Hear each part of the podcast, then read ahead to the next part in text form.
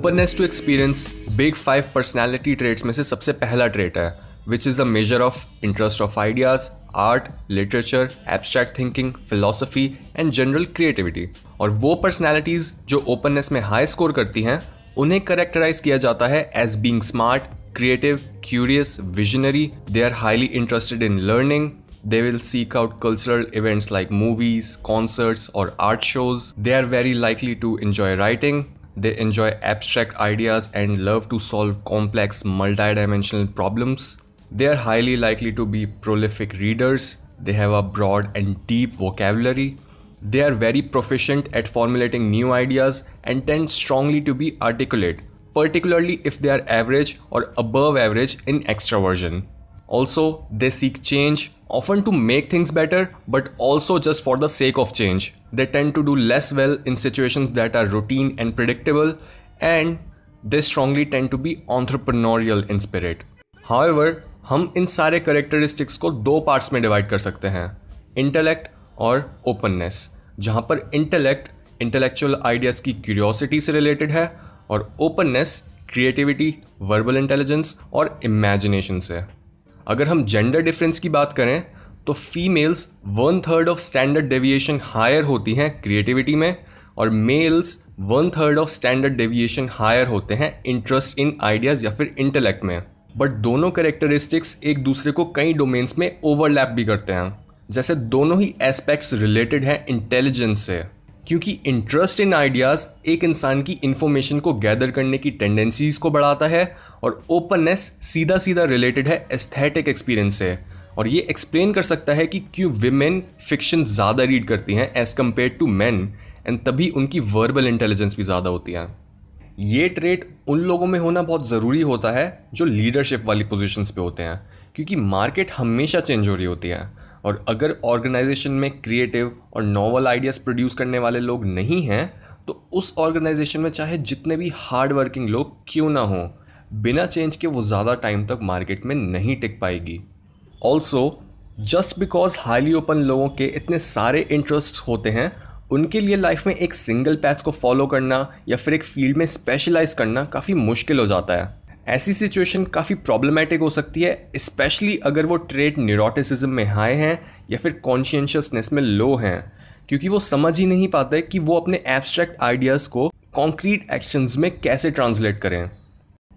On the other end of the spectrum जो लोग openness में लो होते हैं, उन्हें करेक्टराइज किया जाता है as conventional conservative they are disinterested in learning particularly for its own sake They almost never engage in prolonged abstract thinking and they rarely consider philosophical issues. They rarely attend cultural events, they don't enjoy writing, they have a narrow range of interests, they have a somewhat restrictive vocabulary, they have difficulty getting their thoughts across to others, particularly if they are average or below extroversion, and they find satisfaction in the tried.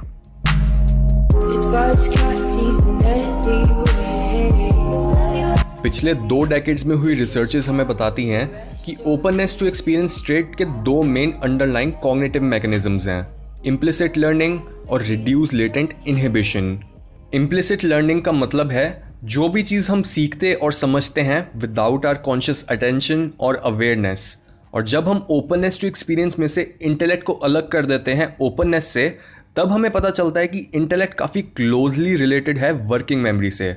जबकि openness related है implicit learning से।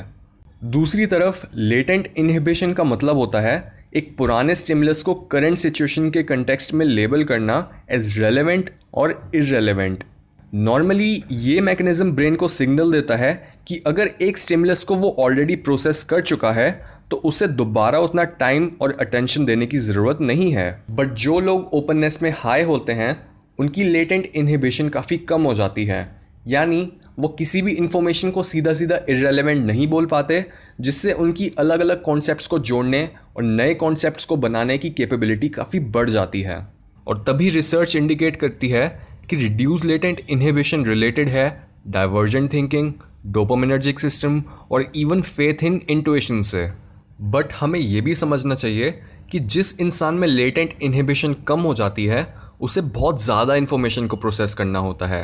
और एक इंसान जिसका intelligence level average या फिर उससे ज़्यादा होता है, सिर्फ़ वही इस कंटिन्यूस स्ट्रीम को हैंडल कर पाता है, जिससे उसकी क्रिएटिविटी और अपनी सराउंडिंग्स की अवेयरनेस बढ़ जाती है। दूसरी तरफ़, जिन लोगों का इंटेलिजेंस लेवल एवरेज या फिर उससे कम होता है, वो उतनी इन्फॉर्मेशन से डील नहीं कर पाते और या तो वो कोई मेंटल इलनेस डेवलप कर लेते हैं या फिर अपनी सेंसेस को ओवरलोड कर लेते हैं। ये लिंक हो सकता है ओपननेस का स्किजोटाइपी और स्किजोफ्रेनिया से। यानी जो लोग स्किजोफ्रेनिया के बस कुछ साइंस शो कर रहे होते हैं, वो ज़्यादा क्रिएटिव और इंटेलेक्चुअल हो सकते हैं।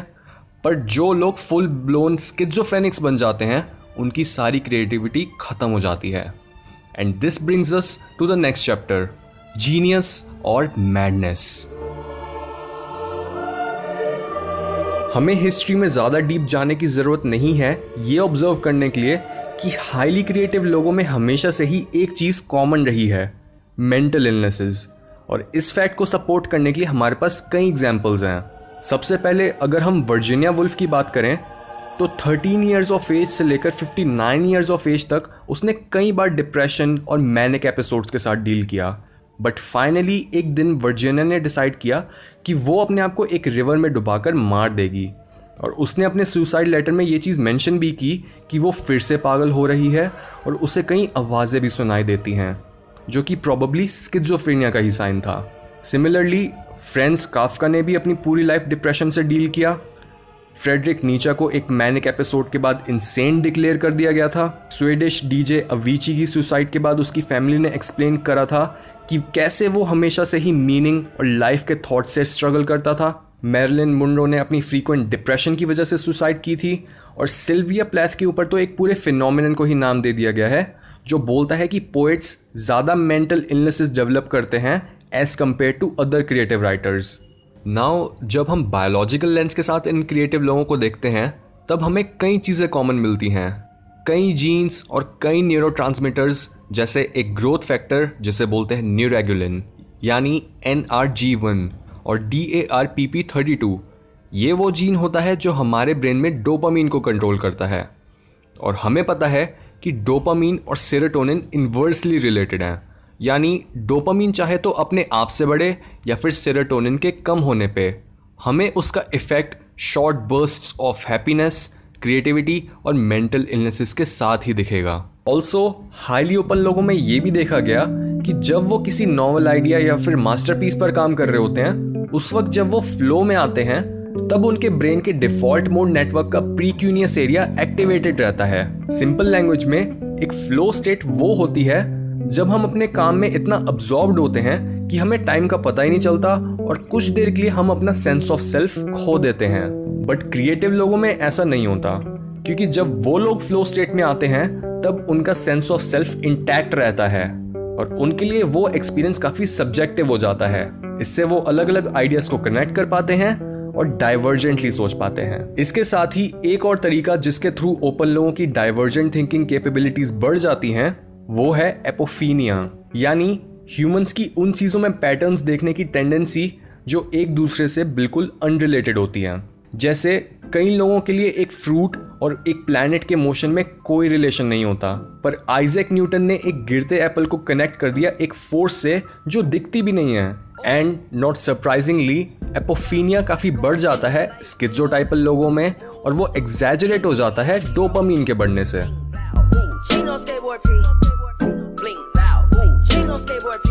सो so, इस वीडियो में हमने सीखा कि जो लोग इंटेलेक्चुअल आइडियाज़ में इंटरेस्टेड होते हैं या फिर क्रिएटिव होते हैं वो लोग ओपननेस में हाई होते हैं।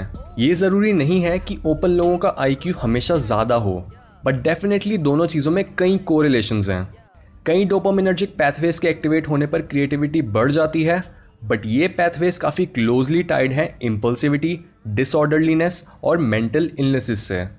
ओपननेस डाइवर्जेंट थिंकिंग कैपेबिलिटीज से भी रिलेटेड है जो कि पॉसिबल होती हैं implicit learning reduce latent inhibition और अनकॉन्शियस पैटर्न रिकग्निशन बिहेवियर जैसे एपोफीनिया एंड ओपन लोगों के ब्रेन का default mode network slow state में भी एक्टिवेटेड रहता है, जिससे उनके लिए वो मोमेंट काफ़ी सब्जेक्टिव हो जाता है और उनका वर्क काफ़ी यूनिक इस सीरीज़ के बाकी पार्ट्स में हम डिस्कस करेंगे कि ओपननेस कैसे इंटरेक्ट करता है बाकी पर्सनैलिटी ट्रेड से.